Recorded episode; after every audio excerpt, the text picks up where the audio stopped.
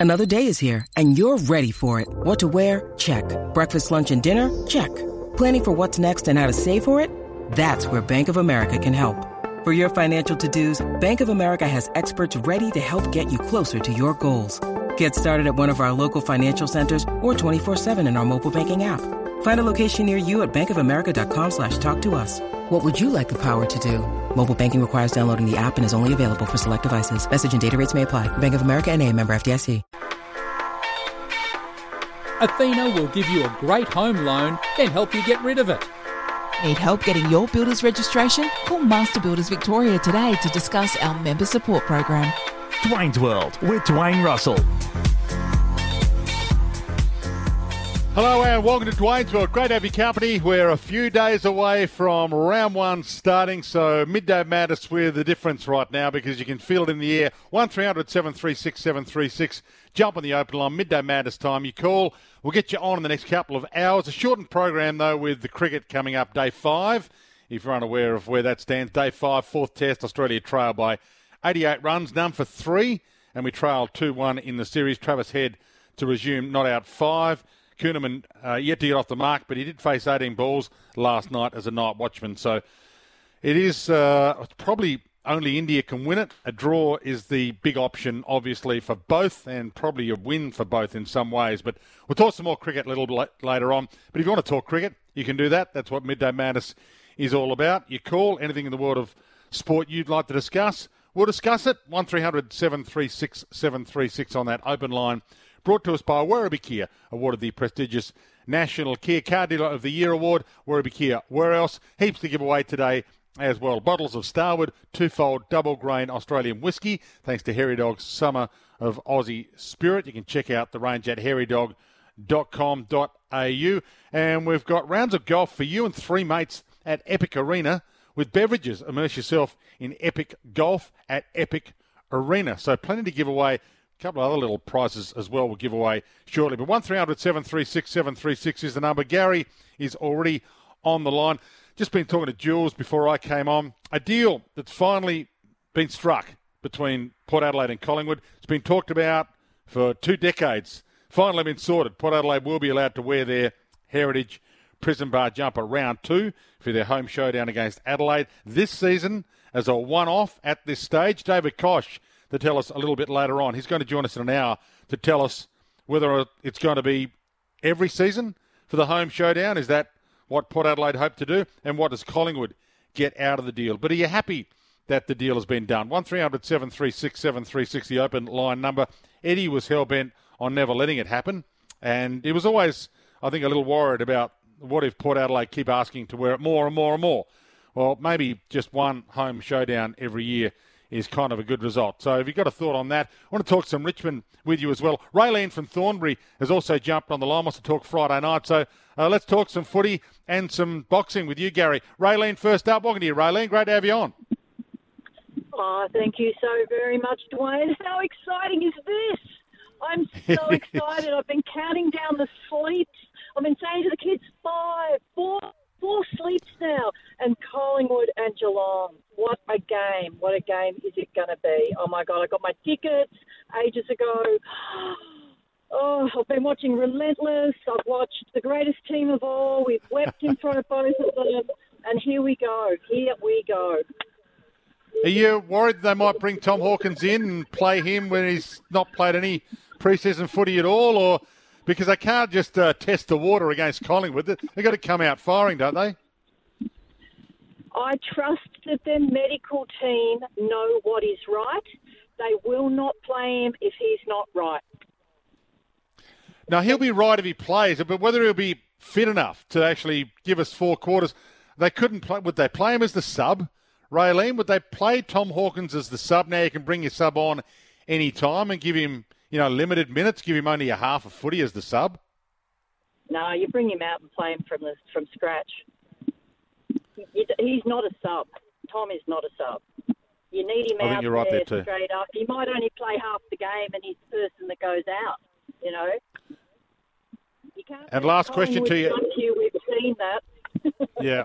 Are you worried about the hunger factor? The hunger factor helped Geelong win a flag last year. They had a point to prove? Do you think the hunger factor will still be in their favour, or has now Brisbane got that hunger factor in their favour? Oh, I think that I don't think it's a hunger factor. I think that yeah, last year we had like the magic of Joel probably the last time round, but you know these are professional players. I'm hoping that's not an issue. I am confident in them. Raylene, great to have you so positive. I'm pretty pumped about Thursday night, Friday night, Saturday, and Sunday. A couple of some fantastic games this weekend. They're going to be hard to tip. Got something for you for kicking us off today. You can either have the bottle of Starward twofold double grain Australian whiskey, thanks to Hairy Dogs Summer of Aussie Spirits, or you can have the round of golf for you and three friends at Epic Arena with beverages.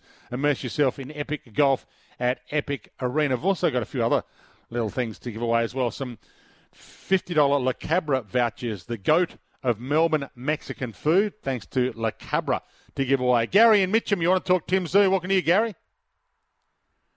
Great day, and I'm excited about the footy too. But I just thought great day for Australian boxing yesterday when Tim Tszyu um, beat Tony Harrison for the super welterweight uh, interim title. Um, takes his record to 22 0 and um, just a fantastic day. I don't know whether you saw the fight. Probably should have been stopped a bit earlier than what it was. Mm. Um, and on the same bill, Nikita Tszyu fought too, so he, and he won, taking his record to four straight. So the Tszyu boys are doing Australia proud. So going to have to go to fight in America now, Gary. So is yes, Tim Tszyu going to be the next big thing? Yeah. So is he going to be the next big thing? Uh, is he putting boxing back on the map on a regular basis in Australia now? Because we've seen it a headline sporadically over the last decade or so, but never on a sort of regular basis. We haven't had a maybe a world champion like this to capture everyone's imagination like this. Yeah, and I, yeah, I, I think he will. And there's that there's that family history with Kostya, of course, which is you know, so it's a fairy tale story with with with both the boys. Um, and Australian boxing has been quiet, and mm. this is just looking, you know, it's looking great. So let's get behind him, and you know, all the Newcastle does where the where the Tszyus fight from. But uh, let, yeah, let's hope he, he goes on to, to beat Charlo, and that that really, you know, fire boxing back up. Great to have you, Gary. Hold the line. Got something for you as well. You can have the La Cabra voucher, the goat of Melbourne Mexican food. La Cabra. Hold the line. We'll let you know how you can pick that up. Um, look, I don't block many texters, but Tom, um, you're done, mate. Thanks for your text. Uh, we had a caller about Geelong. If you don't want to listen when a caller calls about anything they want to call about, if you're sooking about Geelong just because Geelong got a mention, um, that'll do. You can find somewhere else. Grant in Sydney. Welcome to you, Grant. Hey, g'day, Dwayne. I'd love to talk to you, mate. Just uh, a couple of things. We got, we finally got there. We got the jumper at last. We get to wear it once. I'm happy. Let's just take it and be grateful. Do you think um, it won't be asked for every year, Grant? Do you think it'll it'll just be this one off, and they won't keep going back to the well and saying, "What about next year? What about next year?"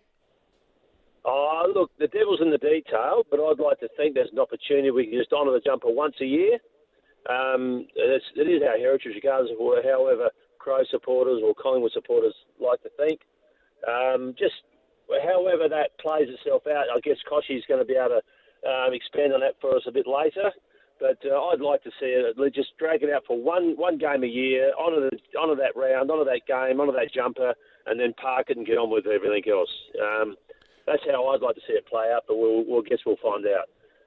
But do you like the new jumper with the V, Grant? Yeah, go on. I love it. Yeah, I, I, do. I absolutely love it. I think it's fantastic. I think we've had a time yeah. to grow with it, and uh, I think it, I think it looks great. I think it looks fantastic. I do love it. Yeah, it's it's our AFL jumper, and I really like it. I certainly do. Yeah. You were going to ask me a question. I was, Dwayne. Now, I remember this time last year, you gave a assessment on Port Adelaide's pre-season form, and I have to say, you sunk me before the season started. So I'm waiting with bated breath to find out your assessment so far of what you've seen in the pre-season and what you feel lies ahead for us this year. Well, as I said last year, I didn't like the way they were moving the ball slowly last pre-season. I thought they looked a bit lethargic their ball movement last pre-season. I thought they looked a bit lethargic as well against Fremantle. I didn't really.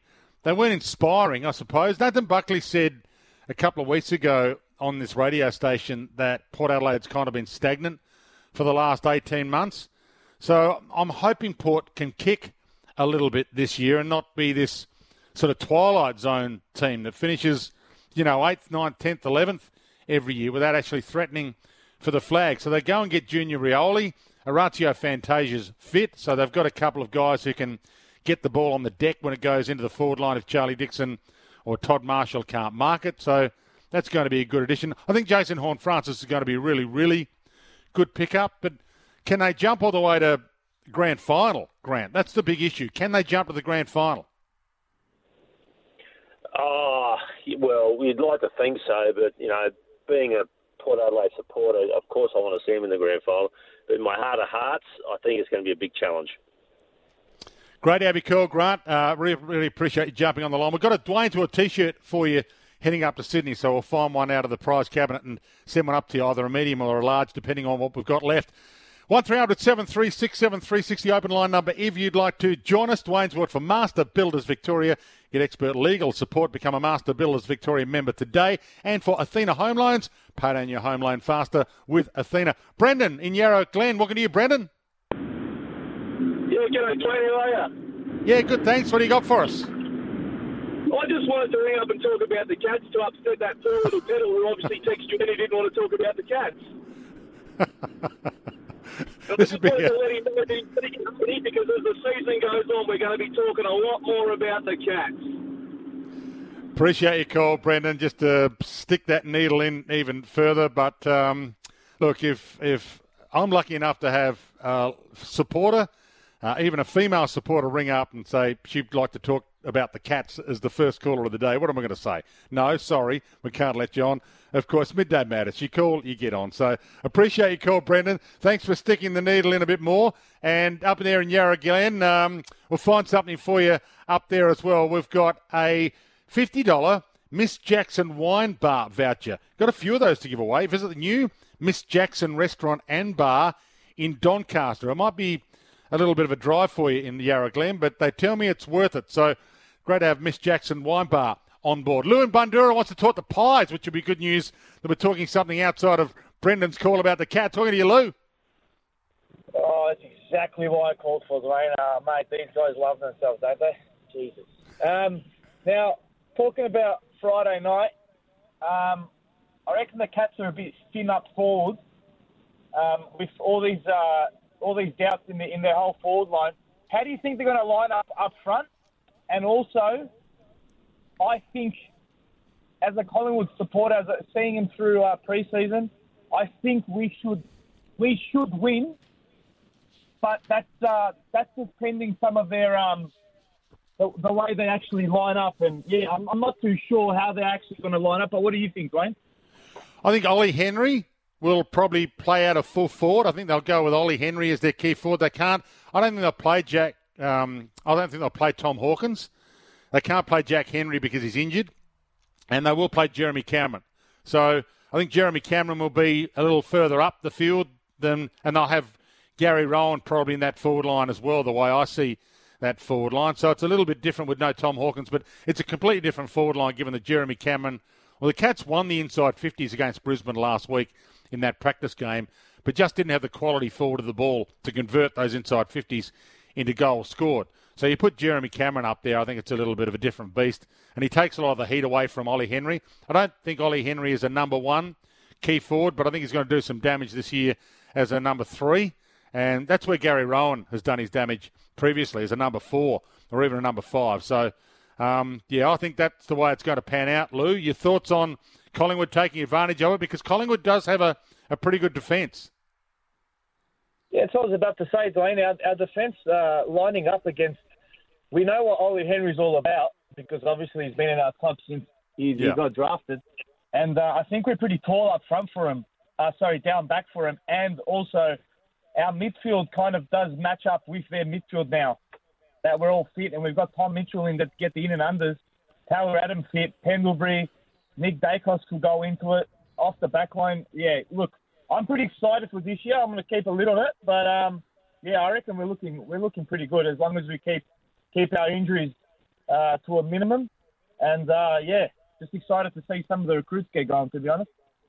Yeah, I am too. And Nick Daicos is going to be a year older, get a year better. I don't think he'll have the second year blues, and he's going to be played in the midfield, which means he's going to get more opportunity to get the ball, or the ball's going to have more opportunity to follow him, which it tends to do. But yeah, the, the forward line, Tyson Stengel was going to be forward, so they've got some goal kicking power there as well to go with, you know, Gary Rohan, Ollie Henry, and Jeremy Cameron. But yeah, it's going to be an interesting watch because I think Collingwood will come out firing in round one. Great to have you call, Lou. Got something for you as well, Bob. We've got some prizes to give away today.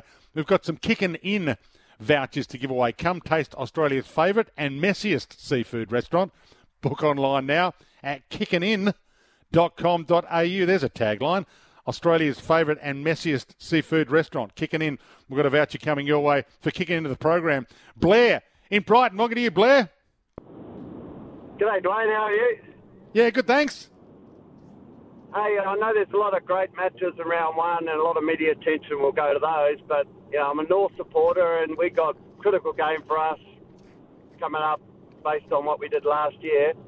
What, what do you think's a pass mark for North this year? Um, oh, six wins. How's that sound? I'd take six wins if you gave them now. I'd just like to see a lot of young guys get games, you know, bit of experience and hopefully a step in the right direction. Yeah, I think two win seasons are extraordinarily bad. So I don't think that you're going to have a two win season, even if you kind of had the same season as last year. I don't think you're only going to have two wins. So I think just organically you should get another couple of wins. But by having, I mean, Harry Sheezel looks like he can play. So when you've got one of the best kids in the land who's going to play round one, I think it gives some of your senior guys a spark up. You're not going to have the drama of Jason Horne-Francis. Now, whether that was drama that North Melbourne uh, didn't put out that fire well enough, or whether Jason Horne-Francis was contributing to much of the drama himself, I don't know. But regardless, it should be a, more drama-free season for North Melbourne as well. And when you look at previous, you know, North Melbourne won the Wooden Spoon in 2021 with four wins. Uh, there's been, you know, Wooden Spoon winning teams that have had, you know, five wins before. Brisbane Lions in 2017 won the Wooden Spoon with five wins. So you can actually get more wins this year, North Melbourne, and still win the spoon. I just think six wins is probably about the mark. And uh, Alastair Clarkson, he can coach. So he's got that behind him. Now, whether he can coach a new group to, you know, coach them into eight or nine wins, I'm not sure. But there will be an improvement from North, even if it's not necessarily translated into massive ladder position improvement. Great to have your call as well. Blair. Throw about your calls and your texts for midday madness. 1300 736 736 is the open line number. A weekend just gone without any AFL, although it seemed to me like it was right Richmond off weekend. And we saw it last couple of summers as well. well last summer we heard it a lot with the Cats. Um, and the Cats ended up not falling off the cliff, proved everyone wrong, won the flag. It seems like Richmond were the topic of the weekend with people writing Richmond off. Is Kane Cornes going to prove correct on this one? Is Richmond about to do a Hawthorn and drop out of the eight for a few years, maybe all the way down to the bottom four because they've recruited ready-made players to try and steal another premiership with their top end of their list maybe aging a bit. So their attempt to defy gravity like Hawthorn might end up being a failed attempt. Hawthorn certainly was under Alastair Clarkson. Has come back to haunt them a bit, and they've had to regenerate. 1300 736 736. Kane says some pretty radical things sometimes, and I get that. It's a lot of fun, to be honest, to hear them. Like the rest of the competitions playing for second this year was one. Um, I think uh, Darcy Fogarty winning the Coleman was another that was interesting last week. But he seems like he might actually have a bit of support with this Richmond maybe not looking that good right now suggestion. Here's Brad Johnson from Sports Day last week, and this is the first one that started to prick my ears up that was side by side with what Kane Cornes is saying? The two guys that we mentioned and a couple of mids will walk away and say, "Yeah, we found a bit of ball," but but out of out of stoppage, especially a mid zone stoppage, they were they were beaten comprehensively from Melbourne. One winning that ball, but then their burst out of there. You know, Hopper and Taranto and even Cotchin at times were just left watching. And I think more mentally for them, they, they should be hit between the eyes with that. But with their within their own game and assessment, they should be looking at that going. We didn't work hard enough once we lost that initial contest. And Petrarca and Oliver and, and they were just running through, breaking forward 50, you know, getting two and three possessions along the way. That's the area that they need to fix. Yes, they're, they're good names. Yes, they're good players. But unless they're going to go the other way when it's not on their terms, it's it's going to be, um, you know, they're going to have some difficult moments. That was Brett Johnson, Sports Day last week. And then Josh Jenkins, he was pushed against the wall for a, a bold opinion by Sammy Edmund this morning. I'll give him that. But uh, under pressure, he ended up coming up with this. Richmond. You got Richmond falling out. Tigers are out. Hang on, come again. Tigers are out. I've just got a text here saying Richmond are going to be premiers. I know. I just from uh, eight one six. Uh, well, So they've what? added Taranto. My number doesn't end in eight one six. I've no, I've got They've them out. added Hopper. Yep.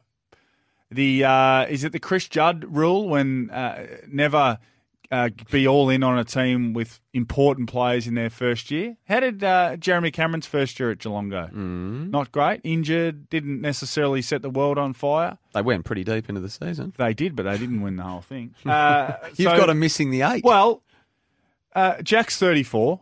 He's Yep. going to have to hold down key position. Trent Cotchin is about to be 33. Yep. Dusty's 31 off the back of a very uh, indifferent season last year. Hmm. Grimes is 31. And Tom Lynch has had a, his fair share of injuries and he's 30. Yep. They're all very, very, very important players in their side. There's not much beneath Lynch and Jack in the forward half. If you lose one or both, you're in big trouble. So Richmond are out. So it seems like he was pressured into that. He had to come up with 18 that might drop out. So Sammy put him under the pump there, Josh Jenkins. But yeah, it seems like it's right Richmond off week at the moment, but it is a nice way to lead up to Thursday night. Uh, a couple of your calls. Speaking of Thursday night, they play Carlton Thursday night. Wayne in Altona is on the line. Wants to talk a little bit of blues. Have you got a thought on the riding of riding off of Richmond? Jump on the line one 736 736. Welcome to you, Wayne. Yeah, good day, Dwayne. Um, listen, I'm really pessimistic about the Blues this year. I mean, I've been a member for years, but I just reckon they're going to go backwards. Um, and I don't really don't know why, but what do you reckon? I don't think so. Myself, Wayne, I'm actually optimistic about them going forward. Now, people will jump at the text and say, well, you didn't tip them to make the eight. That was only because I couldn't actually name a team that was going to drop out for them. But I, I said also in that sentence that I think there's nine teams that can win the flag this year, and Carlton is one of the nine. Last year's top eight, and Carlton, I think, can win the flag. I don't think it will take much. You need McGovern to have a good season at half back. As I mentioned a couple of weeks or a week ago, you need Lewis Young to be picking up, I think, the fourth best forward. You don't want him picking up the second best forward. So having good backline players, you're not going to have Williams, but you've still got Weitering and Saad, who are both all Australians back there, and you've got one of the most potent forward lines in the comp when you think that if Pittonet rucks, you could have De Koning weaving in through there with McKay and Curnow. I'm pretty optimistic, Wayne, even if you don't have Sammy Walsh until round two. Yeah, yeah. Um, but I just, I'm really worried about the back line. McGovern hasn't played, you know, he's, what's he Hmm. play? Three games a year or something? I mean, Yeah. it's, it's just, uh, it it just doesn't help out. And I mean, I- I've got Weitering and Doherty, Doherty and, and all that. I just don't see it. I, I'm just, I'm really fearful for this year that we're going to actually end up around about 12.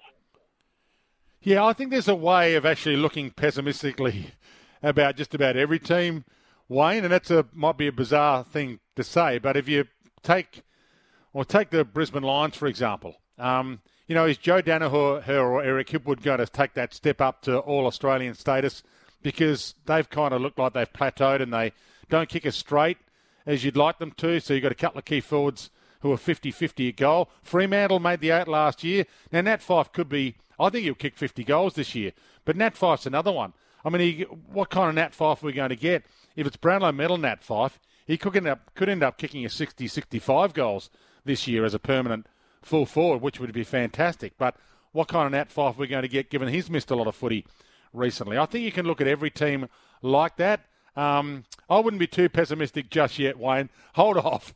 Don't, you shouldn't be pessimistic. Anybody, anybody pessimistic at this time of year, just have a little reset. At least go into round one optimistic. Midday Madness for rjsanderson.com.au, personal and business tax experts. As we head back to your calls for Midday Madness, welcome to you, John.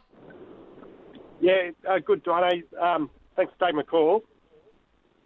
I'm um, me being a Brisbane Lions man. I'm just trying to keep a lid on it, mate, because I'm about to jump off my. Just, I'm about to go mental, mate. I'm pretty excited. But um, well, it's the window's been open for a few years, John, and you haven't been able to to grab that flag. This is the moment, isn't it?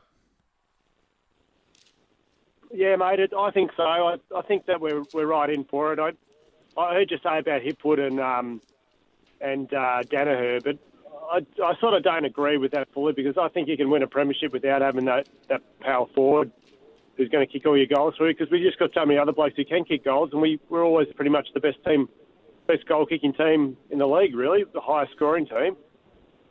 Yeah, my point, John, was that if if you really want to look pessimistically, you can find something to be worried about in every team.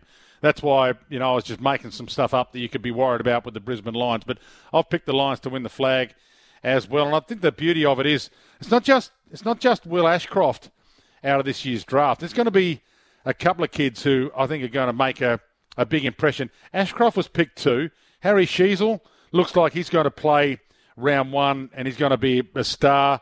He was picked three. Mattaes Phillipou looks like he's going to play for St Kilda round one. There's a lot of these guys who I think we're going to get a look at. Ollie Hollands is likely to play for Carlton. I think he'll make their 23 for round one as well. I think we're going to get a good look at some of these kids really early on, which is I think is super exciting as well. Great to have you call, John. We'll race for a few. Luke in Croydon wants to talk Essendon. Welcome to you, Luke. Great to have you on the line. Uh, not, not a problem. Uh, firstly, before I get to my point, uh, uh, I think Collingwood will be a team that suffers this year. Again, lack of goal forwards.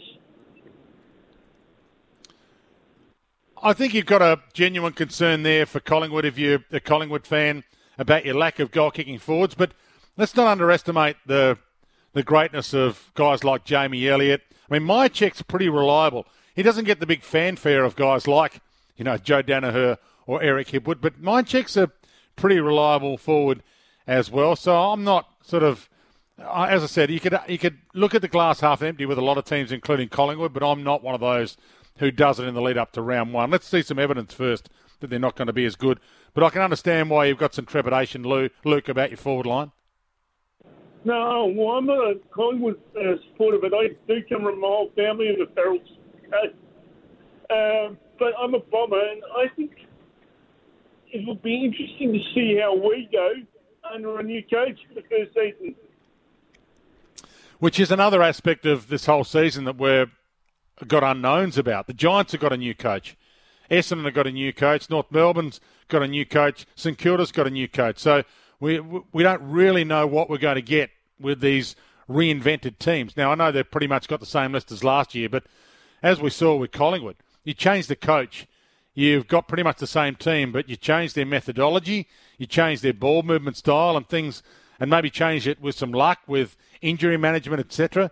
Then you can change the whole dynamic. And rise up the ladder, you know, seven, eight, nine spots, let alone what Collingwood did from what second last to third. So you can improve dramatically sometimes, Luke, even though the expert expectation is that you probably can't. Always love having your calls for Midday Madness. Let's go straight back to your calls. Spiros and Carnegie, thanks for holding. Yeah, you're on the air, Spiros. Welcome to you. Yes, Dwayne. How are you? Look, just two things very quickly, if I may. I spoke to Mitch and he said it was okay. Firstly, about the Tigers. Um, injury will beat them, Dwayne.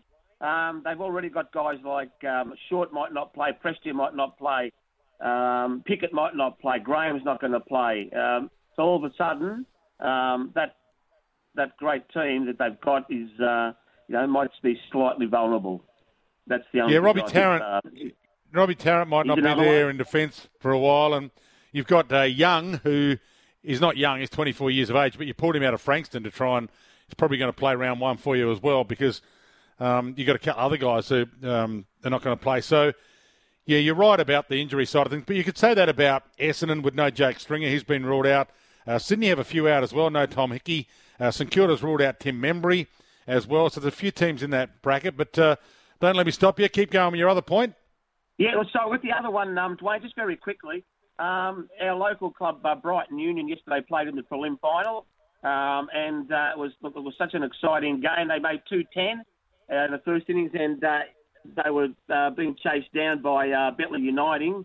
Uh, got to one, I think it was about one and a half overs to go, and they were nine down for about 200 odd, and uh, they got to 206, and we got the final wicket. So um, just a, it was a great uh, it was a great game to watch, and uh, one of your colleagues, John Donahue, um, who plays, took this great mm. catch in the outfield, and uh, really spurred the boys on, and, uh, it was a great game to watch. And uh, um, when I said to Dono afterwards, uh, great catch, mate, he goes, yeah, it sure was. So, no, it was really good for um, park cricket to watch. It was an exciting game. Good on you, Spiros. I appreciate your call. Nice plug for the locals as well. I did watch a bit of local cricket myself on the weekend. I've got to say, I've got this obsession. I think I learned it from my father, and that is sometimes when you're just cruising along on a Saturday or a Sunday and you drive past an oval and you just sort of pull over and watch a couple of overs.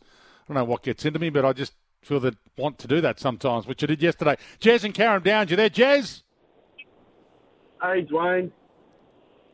Um, just on Collingwood's midfield, mate, uh, with Lipinski going down, which is a shocking one for us, we've had a bit of trouble with our midfield. We've got Tom Mitchell in. Do you see more time of Maynard and Daicos potentially swapping off the halfback flank on ball? Well, Maynard is a gun, Jez, and I think he's one of those guys who I'd like to see him pinch hitting in the midfield. I'd like to see him given enough rope to go and do what he likes occasionally. I think he's got the ability to be, I won't say Jordan De Goey, but if he had that loose rein to play forward, midfield, kind of do what he wants to do occasionally, I think he could be a match winner more often for you, Jess. Oh, I believe so too. And and just another one on Pat Lipinski. I, we picked up Crisp earlier on in his career after going from the Lions to Collingwood. He's just been fantastic for us. I look at Lipinski play, and bar this shoulder injury, I reckon he's going to be about the same as Crisp. Do you see that like forecast in his career? I think I think he is good. Crisp has been Crisp has been unbelievably reliable. What's he's played? Uh, how many games in a row has he played for you now? It's been phenomenal. What kind of service you've got out of a guy that you got as, as a bargain? Oh yeah, he's. He, we've, I think it's nearly over two. Is it about two hundred in a row now, or just under? I've got it here in front of me. It's, it's 188. He's played 188 games in a row, including the six that he played with six uh, in a row that he played with Brisbane before going to Collingwood. So you've, he's played every game for Collingwood since they've recruited him. I'm not sure what recruit has come from another club and played 182 games in a row for them, but it's uh, it's going to be elite company when you consider that he's done that. Great to have you call, Jez, and I think it's a really good point you've made about a couple of your Collingwood guys. I'm a bit of a uh, Crisp and a Lipinski fan. Oh, there's something about reliability with you guys. I know it's good to have the superstars of the competition. You know, it's great to recruit the Isaac Rankines of the comp when you can, but there's just something about having reliable guys playing for you every week where you think, okay, well, thank heaven we got him. Because when the other guys have a day off, this guy doesn't have a day off and Crisp is kind of one of those guys. Midday Banters for rjsanderson.com.au. RJ Sanderson and Associates are accountants and taxation specialists. Take the stress out of tax. Marie and Berwick, you there, Marie? Oh, hi, Dwayne. Loving the program. Yeah, look, at the risk of making it Collingwood hour, I'd like to speak more about their defence. I actually think if Taylor Adams and Mitchell stand up in the midfield, that'll be huge for us because I actually think since Roughead uh, retired, we're really vulnerable in terms of not having a lockdown defender. Murphy's really good, but he's a bit undersized. Because looking at last year, West Coast won about two games. They beat us because I think Kennedy may have kicked five or six. Against North, they nearly beat us. Their full forward kicked five or six. As good as Moore and Howe are, they're not locked down. So I think if we can win in the midfield off, we're going to be okay. But if a team like Geelong get it out of the centre quickly, Moore, Moore's not, in spite of the fact he's 200, he's not good one on one, and Howe's an intercept marker. So I think our, our backline's actually vulnerable if we don't win the middle. You're spot on with that, Maria, and it's about turnovers in the middle as well. It's not just winning the 50 50 ball in the middle. It's actually not causing the turnover that gives it straight back to the opposition and allows that opposition to play on immediately into your unset defence. Because Howe and Darcy and every defence is more vulnerable when it's a quick transition by the opposition that kicks it in before you're actually into your position, into your grid zone. And if there's no pressure on it as well, and often turnovers have no pressure on it on the way back because you're not set up to put the pressure on, then lack of pressure means you can pinpoint those passes and make it look as if Darcy and Howe are out of position. So I'm agreeing with you 100% on all that, Marie. You can win the flag, though, if you get it all right this year, can't you? Oh, look, no, look, I'd be happy to, to make the eight. I still think, I'm really worried. No team wins a premiership without a lockdown defender. Melbourne got May, and he's been huge for them. I just like Hmm. that. If you, I reckon there's a formula: two good key backs, two good key forwards, and an absolute gun midfield with depth. And I think our midfield, if they stand up, Adams was fantastic against Hawthorn. I went down to Launceston to watch the game, but I, I'm worried about not having that key back because I don't. I, I do think there's a formula to winning it. Marie, um, great call. A lot of, pretty much all of what you've said makes a lot of sense. I think you're right about the formula. I think the beauty of May and Lever is they can also win one on ones. They are lockdown defenders, but they also they can zone off brilliantly as well. They get the help of Max Gawn dropping behind the ball quite a lot, which is what they're going to get extra help from this year. Because Grundy, if the ball's on the wing, Grundy can ruck, take that throw in, and Max Gawn can drop behind play and virtually give them that third defender that's tall and can intercept Mark. Whereas Collingwood don't really have that. They've got Mason Cox if Cameron rucks, but you know Mason Cox isn't. He's not Brodie Grundy. He's good, but he's not Brodie Grundy. Hey, appreciate your call. Uh, hold the line. Got something for you. You've got a, if you're old enough to drink, that is, hold the line. Bottle of Starward, two-fold double grain Australian whiskey, thanks to Harry Dogs, summer of Aussie spirits, harrydog.com.au. But I met your calls, Alan in Sydney. Thanks for holding, Alan. Welcome to you. Hey, Dwayne, how you going, mate? I'm good. You excited, Errol, uh, Alan, about Errol? Uh, Yeah, I am, and I thought I'd give you a couple of little interesting tidbits. This year, we've got eight of our players that are in our top 18 that are played under 50 games. And as you know, I'm an old rugby league man, so somebody that knows more about AFL than me told me that you need to play 50 games to serve your apprenticeship. That's an old Kevin Sheedy statement, Alan. I think uh, Kevin Sheedy was the one who said, okay, you got 50 games up, your apprenticeship is over, and it's time to deliver. You've also got, I think, nine guys on your list that are New South Wales locals as well, Alan. So it's a, it's a local crop you're bringing through. That's right. Now, Logan McDonald, who's going to take over from Buddy, is only 20 and he's only played 24 games. Chad Warner, who's 21, has only played 39 games. And your boy, Errol, and mine, he's played 43 games. He's only 20. And the good thing about him as well is just between you and I, he's 81 to 1 for the Brownlow. Well, he might have shortened up a bit after his 40 something possession performance uh, the other night for Sydney, but he looks good. Braeden Campbell looks good. Look, Sydney look good. They've got a lot of young guys, and if Logan McDonald can become the next key forward for Sydney, doesn't have to become the next Lance Franklin, but the next big key forward because they've had Lockett in the path at Barry Hall, then look out for the Swans. Always great to have your company for Dwayne's World. Dwayne's World for Master Builders Victoria. Get expert legal support. Become a Master Builders Victoria member today. And for Athena Home Loans, pay down your home loan faster with Athena. Port Adelaide Chairman David Koch, not far away. Ricky in Cairns. We had a lot of callers from up north today, Sydney, uh, through New South Wales and through Queensland. And now Cairns. Ricky, welcome to you. Great to have you on the line. Oh, day, Dwayne. Love the show. Great to have you on, Ricky. What can we do for you? Yeah, talking about Dan Houston, uh, last last year, round one against the Lions, he got 36 possessions and 27 were kicks. He was the number one midfielder on the ground. Just wondering why they waste him down back when, you know, their forward entry so far in the preseason has been pretty ordinary.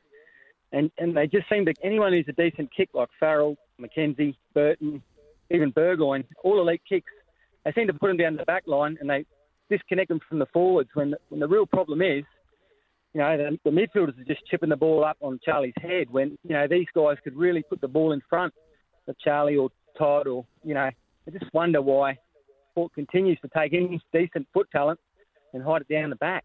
It seems a bit odd. I get what you're saying, but the, the beauty of Ollie Wines is that he's, he's a clearance beast. He'll win you the clearance. but he doesn't have the foot skills of some other midfielders either. So when he gets the clearance, he's not going to be the pinpoint passer that Farrell is going to be when he gets it. But but a lot of these positions that Ollie Wines gets are under so much pressure, you can't kind of expect him to hit the target. I would still like to think Port Adelaide's going to be better this year, not necessarily off the back of Charlie Dixon taking more marks because the the passes to Charlie Dixon are going to be better, or Marshall's going to take more marks because the passes to Marshall, or even Georgiades are going to be better. I think Port Adelaide might be better because they've got better crummers at their feet. So, uh, and I think that's where Port Adelaide, I think, and if, if Fantasia can have a season where he's injury free, that's going to be huge for them. And if Junior Rioli as well can have an injury free season as well, I think that's going to be big for them to, to have those guys at their feet. That's one area I think Port Adelaide can improve. Someone who knows more about Port than me, David Koch, has been good enough to join me, Port Adelaide chairman. Welcome to you, Koch. Great to have you on. G'day, Dwayne. How are you, mate? Yes, it's uh, you could almost smell the season ahead of us, can't you? It's uh, exciting. So, cricket goes on too long, don't you reckon? so you won't be watching day five. Well, when when it drags on like it has this test, maybe you're right. But uh, it'll be over tonight. Kochie, and then it'll be footy season for even cricket fans. Uh, Port Adelaide's had a win before round one, though. You got them a win. You got them four points. You got them the prison bar jumper back for round three. Yeah, yeah, it's a uh, it's a great result, and uh, you know it means you know more than anyone means a lot to our members, uh, a lot to our people, and sort of we've we've been annoying everyone for years, and we do it every year around this time. We uh, formally apply uh, to wear uh, the Prison Bar Guernsey for our home showdown, and uh, you know we've uh, this year it's been um, a, a terrific result, which is which is great, and and really came out of the blue. I was talking to Jeff Browne. Uh, on a different AFL matter last week, and he goes, "You know, gosh, I just respect the history of your club. Uh, we got to get this done this year. And uh, I must admit, it shocked me a bit. And I said, mate, let's have, let's make it happen. So we caught up at the uh, the president's meeting on Thursday after that, and. Uh, uh, agreed to it Friday night. The AFL signed signed off on it, so um, it's it's happened pretty quickly. So it was of Jeff Browne's instigation, which is even more amazing to me as well. It sounds like you get on pretty well with him. Um, I do. Look, Jeff. Jeff understands our history, and um, you know, I, I I talk to him pretty regularly um, on a whole bunch of uh, different AFL matters, as you as you do with the different presidents.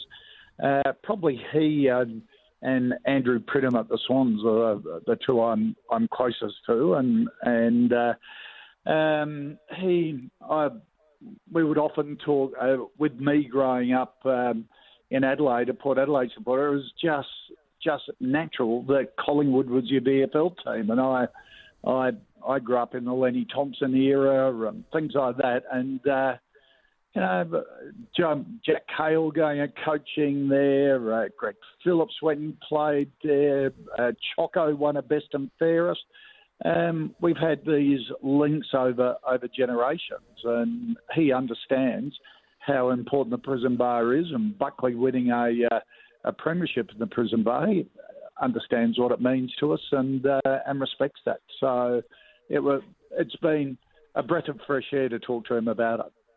Now I know you're probably not going to ask for it to be every year right now because it's just a an enjoyable concession that Port Adelaide get to wear it this year. But is that where the future lies? Home showdown every year, once a year, every year. We we would like that, um, and uh, and Jeff understands that. And over the the next twelve months, we'll we'll work towards that. But um, I look, I think if we can uh, if we can show, you know, I know it gets under some people's skin. Why do we have to go um, to Collingwood for approval? But but that was a deal done long ago, and you got to stick by it. Uh, and the, the letter of the agreement, but I think there there is a mood, there is a sense of goodwill um, that you know we're in with a good chance of um, of making it more permanent. And and I'd like to see us elevate the importance of our games against Collingwood. Um, um, a couple of clubs that are kindred spirits that grew up in, you know, the, the Magpies in the in the in the two different states, um, a similar profile, success, sort of a um, similar hatred from opposition clubs in their individual states. Uh, let's celebrate that. And you know, I'm going down. I'm going to the MCG for round two uh, for the for the Port Collingwood game, and I reckon if there are Port supporters who earmark a weekend away to follow the team, uh, the Collingwood game at the G, um, I reckon would be a good one. So I reckon we can do more work there to to elevate the Collingwood game and, and celebrate the links between the two clubs. So is that where Port Adelaide fans can do their bit back for Collingwood? Is that what Collingwood, what can, what does Collingwood get out of this? Are you asking all Port Adelaide fans to show your support for Collingwood and make the trip Yeah. round two for that game? Yeah, I, I reckon, and and that, that's a that's a uh, a message to um, I think a, a nice message of goodwill going back the other way. That uh, that just been terrific in um, getting us to wear the prison bar in, in round three at the showdown, and hopefully in future years as well, uh, and a way to show our appreciation back. Um, go go and support uh, Port Adelaide against Collingwood, and and all that the history of the two clubs means to both of us. I think that that would be a, a great way to show it. And you host Collingwood later in the year at Adelaide Oval as well, so there's a, Yeah. a chance for you to do something for Collingwood there too. Exactly, exactly, and you know, I, as I say, uh, the I think we've forgotten in all of this discussion about the using the prison bar. We, I think we've we've forgotten how close the two clubs have been for, you know, a hundred years, um, and and we should be able to get back to that um, go, going forward. And and we we still play in the prison bar in the SANFL League. That's that's where where it all comes from. So um, yeah, I, I I can foresee sort of much closer links be, between the two clubs, which I think is good for everyone. And the last one on this, the AFL leaves it up to you and Collingwood, so they don't play a role in this at all. Whatever you and a Collingwood agree to, the AFL will pretty much rubber stamp. Yeah, because they um, they go back to that agreement that was done years ago uh, that we could wear the uh, the prison bar during heritage rounds um, once a year, and then the year after that was signed, heritage rounds were, were dropped from the AFL calendar, um, and that's also something Jeff recognises that you know there there was a spirit of that agreement for us to wear it once a year, um, and there's no greater sort of heritage round for us than the two South Australian clubs playing against each other, which is uh, uh, the showdown is a celebration of uh, of football in South Australia. So, you know, there's an acknowledgement from Jeff that it's in. He he feels the decision is in the spirit of, of that agreement anyway. I'd ask you what your expectation is for this year, David, but it, it would be a, a silly question because I know that you're always expecting to make the eight and push for the flag. Yeah, That's what you always expect, isn't it?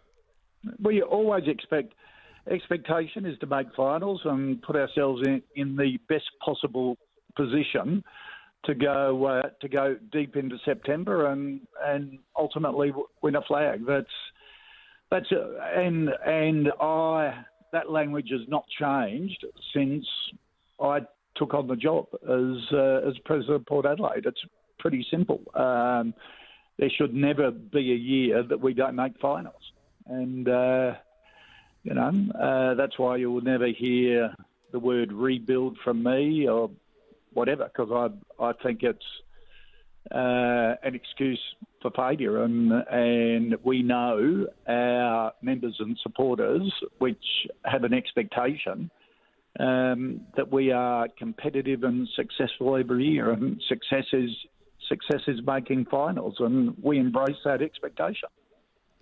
You're not worried about being in that twilight zone of not winning a flag and not dropping out to Oh, I hate that. bottom four? I I hate that. Uh, I hate they're um, that that sort of zone of being mediocre and sort of being on the edge of finals. Uh, there is nothing more frustrating uh, than that. So I think we, we've got the list, we've got the uh, the resources, we've got the football department. Um, I think do our members proud this year, and that's my expectation. And you've already, you always have given the footy department the rubber stamp to go and get Lycett, go and get Dixon, go and get Finlayson, go and get yeah. Yeah. You uh, want them to. Our list management guys, um, Jason Cripps and the list management, and Chris Davies um, um, are just enormous for us. And I think the plaudits they got after the last trade period are uh, absolutely deserved. Uh, they're the best in the business. So we've always got to think aggressively. We've always got to be constantly uh, look at our mix, and I know um, that's the message I get from them. They are constantly improving, and I know that they're working on on next year's list even now. Um, that's how, how far out they do their planning. It's a it's a dark art, but I don't even pretend to understand what they do um, in terms of the finer points of it. But uh, uh, they're the ultimate professionals. And you believe it's flag worthy this list this year? Oh, I think. Look, we've got to give our ourselves the very best chance to compete for a flag, and I think we've um, our list has improved from last year, and I reckon they will give us the very best chance to succeed, and that that's all you can expect. Um, you there are so many factors that you can't count on. You know, there's injuries, there's a whole, there's a bit of luck. Um, you know, I, I would argue we we lucked out on, on both those areas last season. Hopefully, um, we can we can get a bit more balance this year in terms of uh, winning close games and not having as many collision injuries as we did last year. And fingers crossed, if the footy gods uh, are watching, I, I, reckon we've got the uh, we've got the coaching staff and the, the playing staff to uh, to do us proud.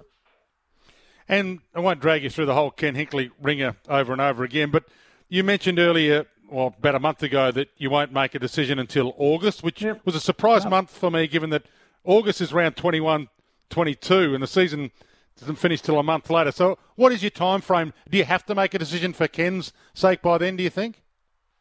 Um, no, we've uh, we discussed it with Ken, and we don't want any distractions uh, whatsoever during the year. We don't want every discussion and every radio interview or every press conference to to be about Ken's contract. So we've just taken it completely off the table and until August, and it allows uh, the team, uh, both the coaching staff and the playing staff, to concentrate on getting the wins and doing what they do best, and that's that's playing good footy. So you can be successful in inverted commas without winning a flag. What what will you measure Ken Hinkley's year on come the end of September? um, well, uh, I'll do that in in August. Uh, you're not going to weasel it out of me, Dwayne. Other, other, otherwise, it'll just be a topic of conversation for the entire year, and I want want it to be. If anyone brings it up, that everyone listening will be bored stupid because they'll actually know the foundation on which, uh, because that's the disciplined way to do it, that's the professional way to do it. It is not giving a running commentary um, each week. So, you know, ask me in August and uh, uh, happy to talk about it then. It's a fair answer, Kochie, I've got to say, because I see another couple of clubs. Well, Chris Fagan's been reappointed or extended by Brisbane because they've kind of felt that it's unfair to let him coach this year, final year of his contract, with so much unknown. So they've taken that attitude, and I get that's their attitude, that's fine. Saints re signed Brett Ratten halfway through last year because things were going okay. then they missed the eight and they end up replacing him as coach. So it is a bit of a dilemma for a chairman as to what time's the right time to be making decisions. Yeah. And the right time is at the end of the season in in just the cold, hard light of day. Um, I I would challenge you to come up with an example of where uh, a club has made uh, any sort of extreme decision in the middle of the year and it's been successful and has has changed the course of the year. Uh, I can't think of any. Uh, good good clubs give their uh, football department the very best chance uh, of winning without any distractions, and that's what we do. A Couple of quick ones, Kochie. Um, where are you? Where's the club? Where's David Koch on the Tasmania 19th licence?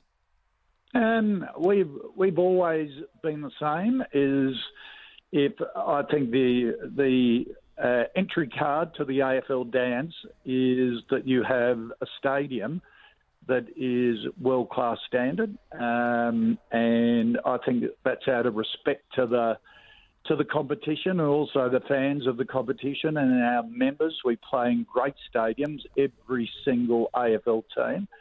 Um, so, so part of the ticket to the dance is is to have a world class stadium, um, uh, which um, is on the agenda, and they've got a um, they've got a location for it at the the wharves in Hobart. I think that's a very minimum, and and also support from the state government, particularly in the first t- ten years, to uh, uh, to underwrite any losses. And if if both of those can be achieved. Um, uh, Port Adelaide doesn't have a problem with Tasmania being the 19th team. You know, we're we're not for profits. Uh, football clubs and uh, and the AFL. It's about community. It's about heartlands, but it's got to be sustainable, and that's the important thing. You, you just can't go half cocked into the these areas. So if it, if they deliver on those two pillars, not a problem at all. Well, no one knows whether it's going to be more sustainable than you. The finance and money is your forte, Kochie. You've looked at the numbers. How does it look? Um, oh, look, it needs the government support. It needs the federal government support to um, uh, to build the stadium. Um, look, there there are a lot of people that are saying, uh, how can Tasmania afford a new stadium? How can they afford a new stadium just for AFL? And if you take the Adelaide Oval um, uh, redevelopment as an example, there was a lot of controversy about that. There was marching in the street. Uh, uh, even with the, the mm. pedestrian bridge over the Torrens. And now there is not, I would, you would be hard pressed to find a critic of it. Um, both sides of politics agree that it is the best bit of public infrastructure um, in a generation for South Australia. It's transformed the city. Um, it has brought enormous economic benefit uh, as you saw with Ed Sheeran, a lot of the shows on at the moment, um, and that will happen with with Tasmania as well. So it's it's a big chunk of infrastructure. There's no doubting a, a, about that, but the ripple effect. Uh, through the city and also the state's economy can be enormous if it's managed well. And one without notice, is there any involvement, Port or AFL, in getting INXS involved in the season this year, David? uh, what the individuals? Um, well, I know that uh, Michael Hutchence can't be involved, but he's no, no, never, never, never tear us apart. Uh, of course, uh, remains as one of our, our game day uh, rituals. Um, uh, Tim Farriss can't play anymore because of that that accident with his hand, but but all of the guys um, just love the way that uh, that we treat the song, the way it's become such a part of the heart of the Port Adelaide community. And you know, I went to school with a couple of them, so I've, I've known them over the years. And I was a as a kid was always in the mosh pit of INXS when they were playing on the northern beaches of uh, Sydney at, at, the at the at the Manly Vale and and the antler. So um, yeah, they they love how it's become part of our heritage at, uh, at Port Adelaide. So they're very supportive. There's a sliding doors moment. You could have been a singer, David, had the, the planets aligned for you. Well, did you know, Dwayne, that I actually fronted INXS for one song at a concert and sang "Don't Change," um, one of their hits. I could have gone to heaven, a died and gone to heaven, a very happy man. Uh, after that, they um, they they said well done at the end of it, at the end of the show, but had never invited me back to sing ever again. So that's a bit of a I think, of how I went down. Well, we're out of time, but you can take us to the break with a few bars of it if you like, David. No, I'll take you to a few bars of uh, no. I won't. oh, I won't. I won't put you through that torture. Look forward to it at some stage, maybe in private. Uh, great to have you, Kochie. Thanks for the expanded chat and good luck in 2023. Good on you, Dwayne. Thank you. David Koch, Port Adelaide chairman and uh, finance guru, and you can check him out the website. He's got um, his podcast as well. He's got a whole range of opportunities for you to tap into his brain. It was great for us to tap into his brain for a few minutes today. Stephen Rosebud, you've been holding for a while. Steve, uh, thanks for doing that. Welcome to you. Yeah, good. Thanks, Dwayne. Now, I just wanted to, I'm Port Adelaide supporter and just um, finished a Russell Ebert autobiography and wore my prison bars to the gym this morning for the team Nice. spin. My theory is Collingwood were never going to let us do it. If Eddie McGuire was still in charge, they never would have backflipped. But having two weeks ago, McGuire going off on his rant about the Richmond supporters in the Ponsford stand, Jeff Browne and the board said, we've got to put him back in his box somehow. They've got to just put a put a sock in it, and that's it. Because um, they got rid of him, and now he's still acting as Collingwood president. What do you think? No, I don't think Jeff Browne's like that. I've known Jeff for a long, long time. Um, Jeff, when I first came over to Victoria to play here, um, Jeff was part of uh, my contract process. So I've known Jeff, I think, since the age of about 20. Um, I I don't think their relationship is like that. I'm also friends with Eddie, as we know. Eddie, yeah, Eddie thumps the table on a lot of stuff because he doesn't want to give ground because he wants wonders what's going to be next. What are they going to ask for next? We give on this thing, they'll ask for something more. So I think he's always been worried in that space. I'm a, I'm a supporter of what both have done. I think Eddie has thumped the table for a long time to do the right thing when he was at the helm that he thought was the right thing. And now Jeff Browne's realised, well, this is a moment in time where we can actually have a relationship where we can all benefit from this. So I think it's a good thing that maybe they're getting together and they're going to make their get together every year a, a kind of a blockbuster celebration of that black and white spirit because the two clubs are entwined. I mean, they're the Kochie mentioned all the players that have played for Collingwood. I signed a contract with Collingwood all those years ago as well before going to Geelong. So there has been that relationship for a long time, and it is a true thing that if you barrack for Port Adelaide and the SANFL before Port Adelaide and the Crows came into the AFL, you barrack for Collingwood in the VFL. That's just what you did. Thanks for your call, though, Steve. A couple of texts that have come through 0433 98 11 16. If you want to send through your text, keep them coming on the 40 Winks Tempur text 0433 98 11 16. Get your unique bed match profile and find the right bed for you. 40 Winks, serious about sleep. Um, that's Ken Hinkley's favourite song too. That Kochie mentioned. Don't change. Uh, don't change the coach. Very funny text that one. One from Dean. INXS of the MCG on the big dance, bringing it together with ACDC. Let there be rock. That's from Dean. Yeah, the reason I mentioned the INXS thing with Kochie is that Tim Watson on breakfast mentioned the other day a band. I'm not sure which. He didn't mention the band itself, but he mentioned an old band that the AFL or there was going to be something happen. I just presumed it was going to be INXS, maybe involved in gather round. That's the way I read it, but maybe I misread it. Uh, don't forget Petty when you're talking defenders for Melbourne as well. He has become a brilliant defender for Melbourne. You're spot on. So they've essentially got three great defenders back there. We do forget Petty a bit. Um, and Yo Pipe, your theme song sucks. Too repetitive. Make Cars your song. Um, I can't make Cars my song because of this because it's my ringtone, and uh, I've been having it as my ringtone for a couple of years. So I can't then listen to it eight times a day. But I like the new theme, so I hope you like it as well. Start Stardust. All the noise for Kohli on 99. Line to him here, round the wicket, turning into the onside, and there it is. Not his most extravagant hundred, nor his most elaborate, but you can never doubt this man's dedication. Careful accumulation, reaching three figures for the 28th time in Test cricket, the eighth time in Test cricket against Australia. He takes off his necklace and gives it a kiss. That might be his wedding ring. 1,206 days. Crawley, the chance to wave that bat around again. The crowd adore this man. The former captain takes his bow. What a relief.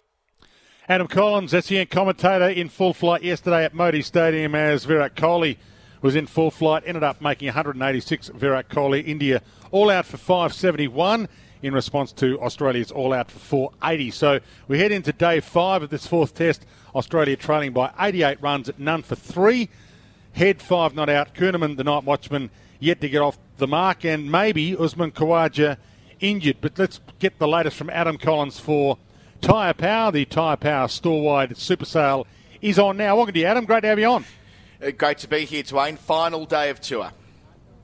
So, the big question is are we in danger? Is there only one actual result other than the draw that can happen, and that is India winning this thing? Only one team can win, that's for sure. Uh, India, uh, well, 88 runs ahead. Uh, at this stage, or Australia 88 behind, I should say. Uh, Matthew Kuhnemann opened the batting last night, as you point out there, as the, the night watchman, Usman Khawaja. We've just got an update from him one minute ago from Cricket Australia. Let me read it yeah. out to you. Um, nothing conclusive yet. I'm just paraphrasing the message from the team's media manager. Um, same situation as last night. He has soreness in his lower left leg. Just below the knee, on the outside of the lower leg. He'll be assessed again at the ground. He had a scan, which is standard procedure. There was a, a report in the Fairfax papers last night that they were checking for a broken bone, but uh, it goes on to say that the imaging did not reveal anything conclusive. So, uh, whether Usman Khawaja bats, Dwayne, I reckon, will be dictated by the, the match situation. There's no way they'd risk him if they're going to shake hands at half past three, which is the, the earliest time they can call it off today if it does play out towards a draw. But um, I suppose that sounds like he, he may be able to bat if required. And what's the pitch looking like, playing like today? Oh, look, we've seen nothing, haven't we? There have been a couple of balls towards the end of yesterday that started Rahul. spinning out Rahul. of the out of the uh, out of the uh, the middle part of the pitch. And look, you've got to remember that Jadeja and Ashwin can turn a test in a spell, right? Like these guys are two of the greatest to ever do it. They've been um, the two bowlers who set up the Border Gavaskar Trophy retention, they bowled out Australia in a session at Nagpur and in 90 minutes at Delhi. So if anyone can do something wild, it's these two. But the surface is just nothing like what we've seen in the series so far. It's like an old-fashioned Indian Test pitch from before before the uh, before they started juicing them up. So, on that basis, you'd you'd think that Australia are in a strong position to do as they did in the first innings and bat conservatively, bat carefully, and see them through to safe harbour. And if they did so, Dwayne, I mean, they'll be frustrated not to get to 2 2 after making 480 in, in, the first innings, but they never threw in the towel yesterday. They were always thinking and tweaking and trying different plans, and uh, and I, I think that they're pretty proud of the way they went about it across a couple of days in the dirt in conditions that didn't suit.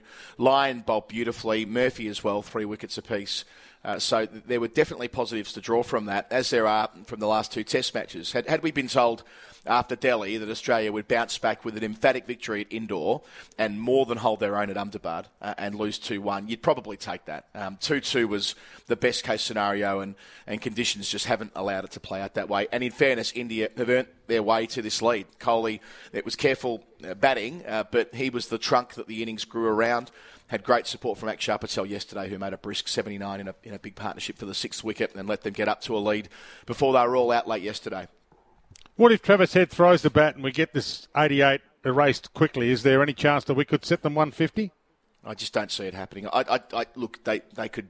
It would take a lot. You'd need to construct an extraordinary scenario where, in 90 overs, I spoke to Peter Handscomb last night after play, and they weren't even really countenancing such a thing. That was it was very much a conversation about um, about uh, doing the basics right today on a surface that, yeah, it's fine, it's it's it's blameless, but against bowlers who remain top quality and um, and getting themselves to a position where they can draw this Test match, I just don't think they'd give India a, chase of 150 on a road in the final session because in reality that's that's just giving in. There won't be enough time to take 10 more wickets, is the problem here. It would be a bit different if we were at Indore or Delhi or Nagpur, where you can construct a scenario where you'd bowl out a side in, in 50 or 60 overs. But here, I just can't see how it's possible. So it's a beautiful stadium. Um, build it and they won't come. What unless there's a better ticket system? Uh, is is is the situation? You do have to buy a ticket to all five days. If this happened in Australia, we'd be investigating why and making sure that we had a system where people did get in there. It's a ridiculous system, isn't it? I, I, I understand why they brought it in. They were worried about attendances. They were worried about people not coming at all. So they said, well, if you can come for five days, it'll, it'll look better. But it's it's proven to be um, a mistake to implement that ticketing system for this series because at no point at any stage has it looked like selling out. Even when we were in Indore last week, and the atmosphere there was sensational, by the way. I, I really hope the legacy of last week is that Indore gets a couple of World Cup games later in the year. Um, boutique stadium, thirty thousand people. They never had more than fifteen thousand in there. It's just that it was it was smaller and it felt more real. Whereas yesterday. I don't want to diminish the crowd yesterday. They made so much noise around the Kohli 100. The Kohli 100 um, had a billion hearts beating yesterday. I mean, they've waited, um, you know, over a thousand, 1,206 days, wasn't it, um, to see him make another Test 100. And, and some were worried he never would again. Uh, and it was a, a, a response uh, yesterday from the crowd and from the man himself that reflected that relief, really. Um, but yeah, so they made heaps of noise. It was really great around here, but there wouldn't have been more than yeah, 20,000 tops, which does make you wonder how that can be when you can guarantee when the IPL starts in a couple of weeks, these these grounds will be near enough to sold out.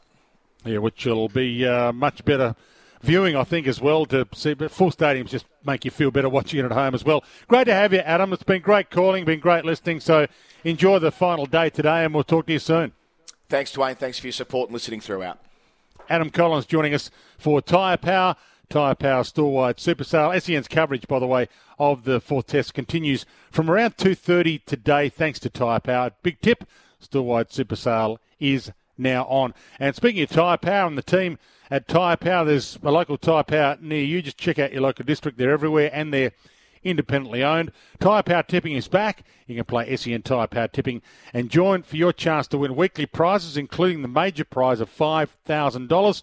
Sign up now at tipping.com sen.com.au. Always great to have your company for Dwayne's World and for Midday Madness. Shortened Dwayne's World today with the cricket. We're heading there in around 20 minutes from now. Day five of the fourth test. Australia trailing by 88 runs with all 10 wickets in hand. So we're heading to the cricket. And we will have more opportunity for Midday matters on Mondays than last year. One less interview on Mondays in 2023, which means an extra seven or eight minutes of your calls on Monday. So great news for Midday Madness, especially Monday Midday Madness fans during the AFL season. Also great news that Brett Phillips has been good enough to join us on a regular basis again in 2023. And another big night tonight on the first serve, 8 p.m. tonight on the SEN app, thanks to Coolabah Turf, Victoria's premier supplier of instant lawn. Brett Phillips joins me on the line. Welcome to you, Brett. Great to have you on.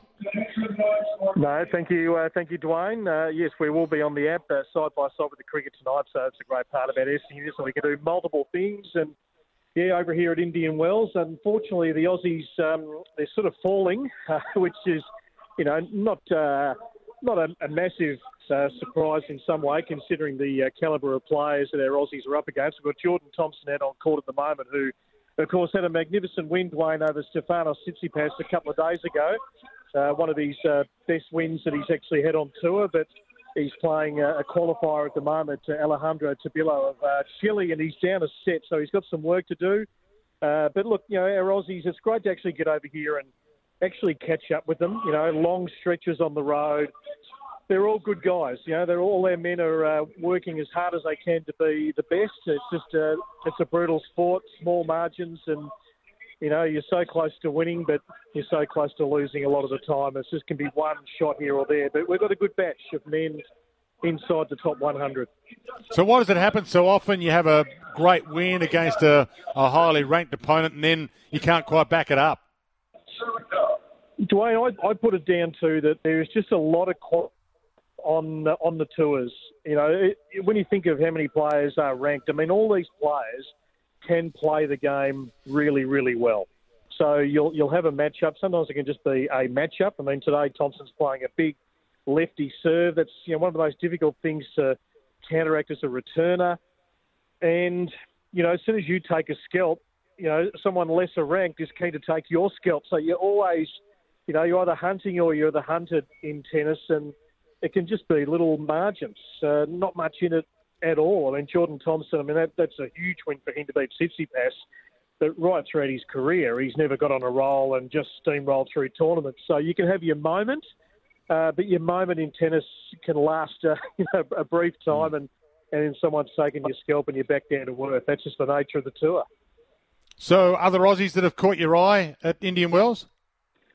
Well, I love Jason Kubler. I think you know all of Australia's uh, sort of now familiar with Jason. You know, a long time to get to the top 100. A bit like John Millman, a similar story. You know, he might really uh, cash in, you know, at that age of 28 to 32 and really make some money out of the sport. But you won't meet a nicer young man than Jason, who you can just call direct. You can link up, have a chat with him. You have to go through managers. You have to go through you know, various channels. Um, so he's caught my eye. He's a fabulous talent. I've got him somewhere between 40 and 50 in the rankings by uh, year's end. And the other one is Rinky Hijikata, who won the doubles, of course, at the Aussie Open with Jason. I mean, I think he's a terrific talent, Rinky. He's close. He's close to the top 100 and a really good young man as well. So they're all made of, you know, pretty good character, Aussie men. And what else is on the show tonight, uh, Brett, given that uh, you have plenty to talk about, given you're there and you're involved and you're getting interviews left, right and centre? Yeah, plenty of chats tonight. Uh, yeah, a well-known coach here in uh, in America, not so well known in Australia, but uh, Chris Tonts, who's coached Sloane Stevens. He's coaching a young American Clearwood at the moment. Has given us some great insights into the world of coaching uh, tonight. I love talking to the coaches, the X's and the O's, and the strategy and and the use of data and analytics now in, in breaking down opponents. So really good chat with him. Caught up with Matty Ebden today, Alex uh, two Aussies. Uh, Jared Bunt, uh, coach, we had a quick chat to him just before. So we'll uh, we'll bring you plenty from the grounds of uh, Indian Wells, where I'll tell you today, oh, it was still Dwayne tennis paradise, not a breath of wind, and it was just absolutely magnificent. So we might not get you home then, Brett. Uh, Coachella, uh, you said you're heading there. Is that where you're going? Yeah, I, I could I could live here easily. I could just all I need is a laptop and a microphone, little studio, and uh, be happy to be here. I can place myself here covering the world of tennis very comfortably, let me tell you. hey, great to have you on, Brett. Always good to be able to pick your brain. Uh, you got an update? What's the latest uh, with Jordan? Is he is he fighting back? Yeah, he's up in the uh, up in the second set, so he's got a little break here in the second. So Tomo's a great fighter. He wears his heart on his sleeve. He hates missing one return. He gets emotional, but uh, he's got a great IQ out on the court as well, so he might be able to stretch this to a third. Good start. Brett Phillips joining us from Indian Wells, thanks to Coolabah Turf, Victoria's premier supplier of instant lawn. And the first serve, 8 p.m. tonight on the SEN app, all thanks to Coolabah Turf, Victoria's premier supplier of instant lawn. Time to celebrate some lives, thanks to Tobin Brothers Funerals, celebrating lives. Had a lot of love come through on the text machine today for Tim Tszyu. So let's celebrate Tim Tszyu after his win yesterday against Tony Harrison to claim the interim WBO Super Welterweight title with the ninth round TKO. Uh, ref might have got in there one punch late, but uh, at least they stopped the fight, earning himself a shot at undisputed world champion Jermell Charlo. So that's the one that everyone's talking about out of the weekend, and it deserves some love as well. We're also celebrating a few of the Aussies who are up for Oscar nominations as well, including Cate Blanchett, who has a chance to win Best Actress for the third time. So a few lives to celebrate thanks to Tobin Brothers Funerals, a family owned business since 1934. Tobin Brothers Funerals celebrating lives. Um, a big plug too. You can join me and play SEN's AFL Survivor, and you could win a car. You just pick one winner from each round of the AFL season. To find out more details, log on, check out the website. You can register at iCanWin.com.au. So if you want to find out more about AFL Survivor, it's all there on the website. You can check it all out. Plenty still to come on the show before we cross to the cricket. Jordan Zunic is going to join me, um, a golfer who's done some pretty big things over time, including, I think, winning the New Zealand Open. So he's heading up north to Echuca to play up there in the next couple of days. About to have a practice round this afternoon. So we'll talk some golf after the break. Jordan's the brother of Kyle, who's been playing for the Perth Wildcats and been doing some pretty big things in the NBL. Not as big as they probably could be if he got some more court time. So that's still to come. So stick around for that. Dwayne's World for Master Builders Victoria. Get expert legal support, become a Master Builders Victoria member, and for Athena Home Loans, pay down your home loan faster with Athena. And keep your texts coming through. Had so many texts coming through on the 40 Winks Tempur text. Keep them coming, and I promise I'll read more out this year than ever before on the text machine. So put the number in your phone 0433 98 11 16. And I'll read out a heap of your texts during the course of Midday Madness every day this year. You can get your unique bed match profile and find the right bed for you at 40 Winks. Serious about sleep. And if you do want to Google the Tempur range, you can Google that Tempur range, T E M P U R. And just recapping a couple of stories from earlier, Jake Stringer definitely ruled out by Essendon for round one. St Kilda definitely ruling out Tim Membrey and Seb Ross for the opening round clash against Fremantle and the Swans, ruling out Tom Hickey today for their opening round match. Welcome back to Dwayne's Well. Been great to have your company today. It's been a fun day, public holiday in a couple of states, but there's still plenty of sport going on. And the 2023 Play Today New South Wales Open is headed to Rich River Golf Club, March 16 to 19, so a couple of days away. In fact, it's about to start in about two hours when Jordan Zunic gets there and uh, tees off in his practice round. Australian golfer playing in the New South Wales Open. Uh, welcome to you, Jordan. Great to have you on. Yeah, thanks for having me, guys. You're heading up there uh, at the moment, is that correct? Yeah, I'm about 20 minutes from Echuca, so I'll probably head into the accommodation, check in, get all sorted, and then, as you said, uh, head out to the golf course and uh, go check it out this afternoon. I haven't been before, so this will be my first time to Rich River, so I'm looking forward to it. You are a bit of a threat when it comes to the tournaments in Australia, though, Jordan. You've been doing quite well over a reasonably long period of time now.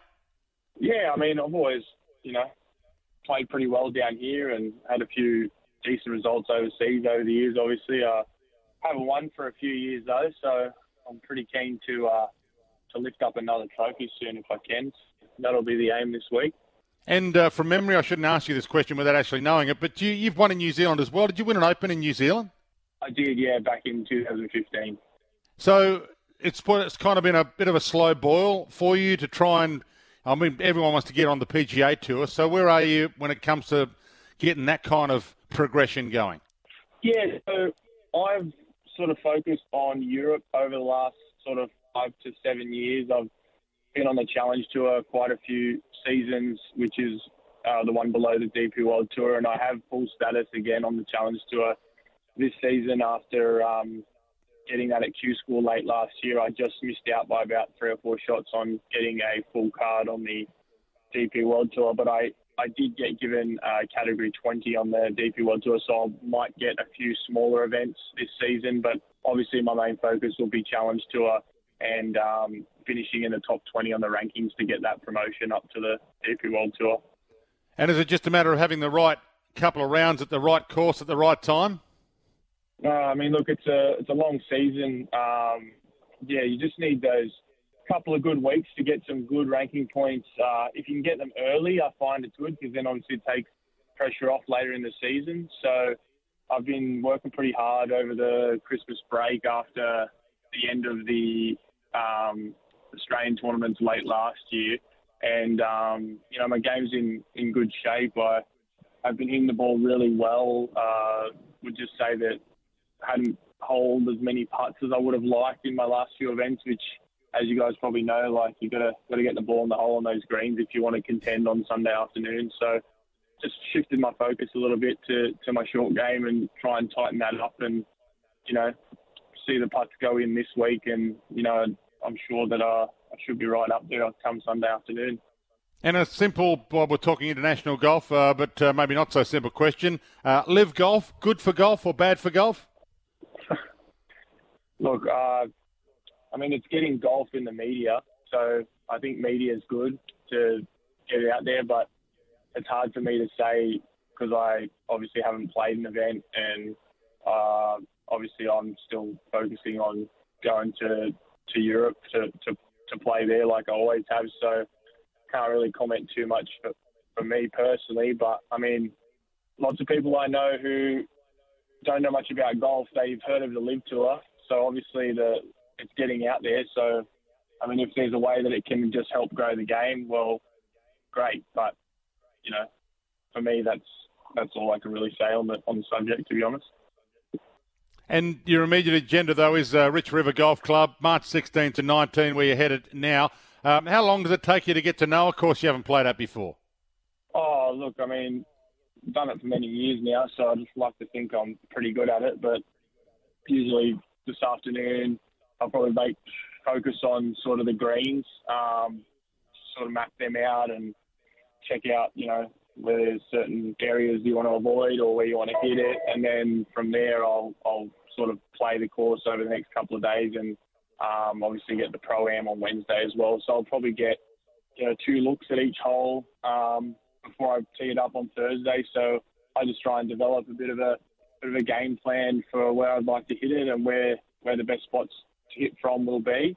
And um, you know, as the tournament comes around, obviously weather depending, sometimes you just have to shift your your strategy as you play because, as you know, with, with golf, it's always a different day every day and different weather and different conditions. So. And I've got to ask you the question about your brother. He just doesn't seem to get enough court time for mine. When he gets out there, he actually looks like he's he's pretty good. He's been in the NBL for a while. Um, where's where's he at? Yeah, I mean, look, he's uh, you know obviously would have liked to play a bit more than than what he did this season, but yeah, I spoke to him a few times and he told me that he's he's working really hard and doing all the right things uh, at training and off the court. So, you know, for him, um, all he's doing is just trying to become a better basketballer every day, and you know that, that's all he can do. And at the end of the day, the you know, unfortunate thing about basketball is uh, how much time you get to play is all in someone else's hands. Um, bit different to my sport because I get to control everything I want to do. So, yeah, I mean, he, he's in a good place. I've been speaking to him a few times, and he's gone to Brisbane for the NBL one season to play for the Northside Wizards uh, the next few months. So he's looking forward to that, um, just to keep keep developing his game, and uh, yeah, we'll see what uh, what brings uh, what comes across next season for him. So you obviously gave basketball a look, given your dad played it as well professionally. Honestly, I didn't give it much of a look. I played at school a little bit, um, but I just was golf from about the age 11 and never looked back. And that's all I wanted to do. And yeah, it's uh, pretty funny because my brother's actually shorter than I am. So whenever people meet us, they always think I'm the basketballer um, because I'm taller, but that's not the case. Um, but yeah, I'm, I'm I seem to go all right at golf, so I'm pretty happy with the choice I made. Jordan, great to have a chat to you. It's uh, I look, I'm really excited by the golf evolution, if you like. I think it's going to be a great evolution in time, even though it's a bit of a rocky patch right now. So let's hope you get to be part of that evolution, and we see you on a couple of big stages soon, getting the trophy. Thanks for your time. Thanks, guys. Have a good afternoon. Jordan Zunic joining us, Australian golfer, playing in the New South Wales Open.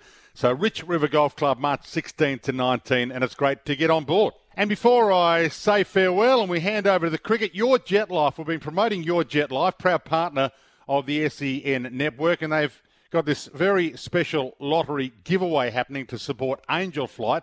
Royce Crown is the CEO of Your Jet Life, so he's on the line. Royce, great to have you on the program. Firstly, it's a fantastic prize. You get the opportunity to to virtually have a five-seater Cirrus SR22 plane as yours if you win this competition.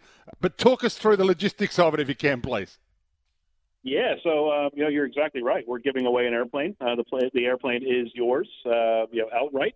We cover all expenses for 12 months. Um, depending on what state you're in, we will have the aircraft managed for you, um, hangared for you. We essentially cover everything. So for one year, you pay nothing. That's amazing. Well, I, and I just spoke to my daughter. She can fly a Cirrus SR22. I'm not allowed to enter, I don't think. But if I could, at least I'd have a pilot. How do you go about actually using this plane if you don't have a, a pilot in your family or you, you want to learn to fly yourself? You're going to have to get some hours up. Absolutely. So yeah, we do provide the ability to get your own license. So we cover that cost as well. If you want to learn to fly your own plane, that's amazing. That's exactly what we would love uh, for the winner to have. But if you did not want to learn, we will provide you with a pilot every time you want to fly it. So that's one of the benefits of having the aircraft managed on your behalf and hangared on your behalf is that you will have access to Cirrus pilots that will be able to fly you ad hoc. So you could say, hey, I want to leave in, two hours' time. Um, we provide you with a system that you can simply go on, book your own aircraft uh, with the pilot, and they'll um, you know they'll basically you show up to the hangar and we go ahead and we take it to where you want to go. You can book them out for the day, the week, the month, doesn't matter. And 500,000 tickets only. It's a fairly limited number, so you, your chances of winning this thing are, are a little better than most lotteries? Yeah, the odds are amazing. So yeah, we've only uh, we're only uh, using uh, sorry we're only selling 500,000 tickets. So there's only 500,000 to be sold. Um, so for example, if uh, you know there was a group that bought 50 tickets, um, the odds of winning would be one in 10,000, which is quite astronomical. Uh, you know, in comparison to the you know one in eight million chances of winning the Saturday Lotto. So uh, the odds are, are, are definitely in their favor. And you're supporting Angel Flight. So talk us through the the channels of Angel, Angel Flight and the incredible work, their army of volunteers, and the things that they do as well, so people know what they're contributing to. Yeah, so Angel Flight does some amazing work in the rural Australian area. So they essentially uh, non-critical injuries, non-critical sicknesses. They pick these passengers up and they bring them to hospitals um, into cities with those uh, you know, with those hospitals in order to get treated. So you know, unfortunately, in the, in the rural parts of Australia, they don't have access to some of the the basic things that we all have access to in the cities. Um, Angel Flight bridges that gap in a huge way. Um, they also do uh, you know, uh, doctor transport to these rural areas. So essentially, bringing doctors to these rural areas for a week, two weeks, and then flying them back home not uh, you know kind of leaving them uh, there to make their own way. Um, and all of this is done on the charitable dollar. So all volunteer pilots, all volunteer airplane airplanes, um, and all supported by uh, charity dollars. So this is our way of, of giving back to them all proceeds. So after expenses of, of, of, of, the prize, all proceeds go back to Angel Flight. Um, so we're expecting to, to, to donate quite a bit of money to them to expand their offering here in Australia. Royce, great to have you on the line. I really appreciate you explaining all that. We've been playing it for quite a while, and if you want to get your tickets, you just jump onto yourjetlife.com. That's yourjetlife, all the one word.com. And tickets are $15, so you can jump on board. There's still a few available. Let's hope uh, you end up donating a big number. Royce, great to have you on the program. Thanks a lot for your time. My pleasure. Thanks for having me. Royce Crown, CEO of Your Jet Life. It is a fantastic opportunity and it's great to have Royce on. So $15 a ticket. You can enter at yourjetlife.com, and you're doing your thing for charity as well as having the opportunity to win what is really an amazing prize a Cirrus SR22 plane, a five seater. And if you learn to fly, you can take your family and go wherever you want and do whatever you want. That's it for me today. Thanks to all of you who sent through a text and took the time to dial the number. I'm back for Midday Madness tomorrow, so please join me for Midday Madness tomorrow. You can check out on the Dwayne's World website, on the SEN website, the full podcast as well. So if you want to listen back to the show, it's all there, including the interviews that we've done earlier today. But I'll be with you tomorrow at midday. Please join me then. In the meantime, enjoy day five from the cricket.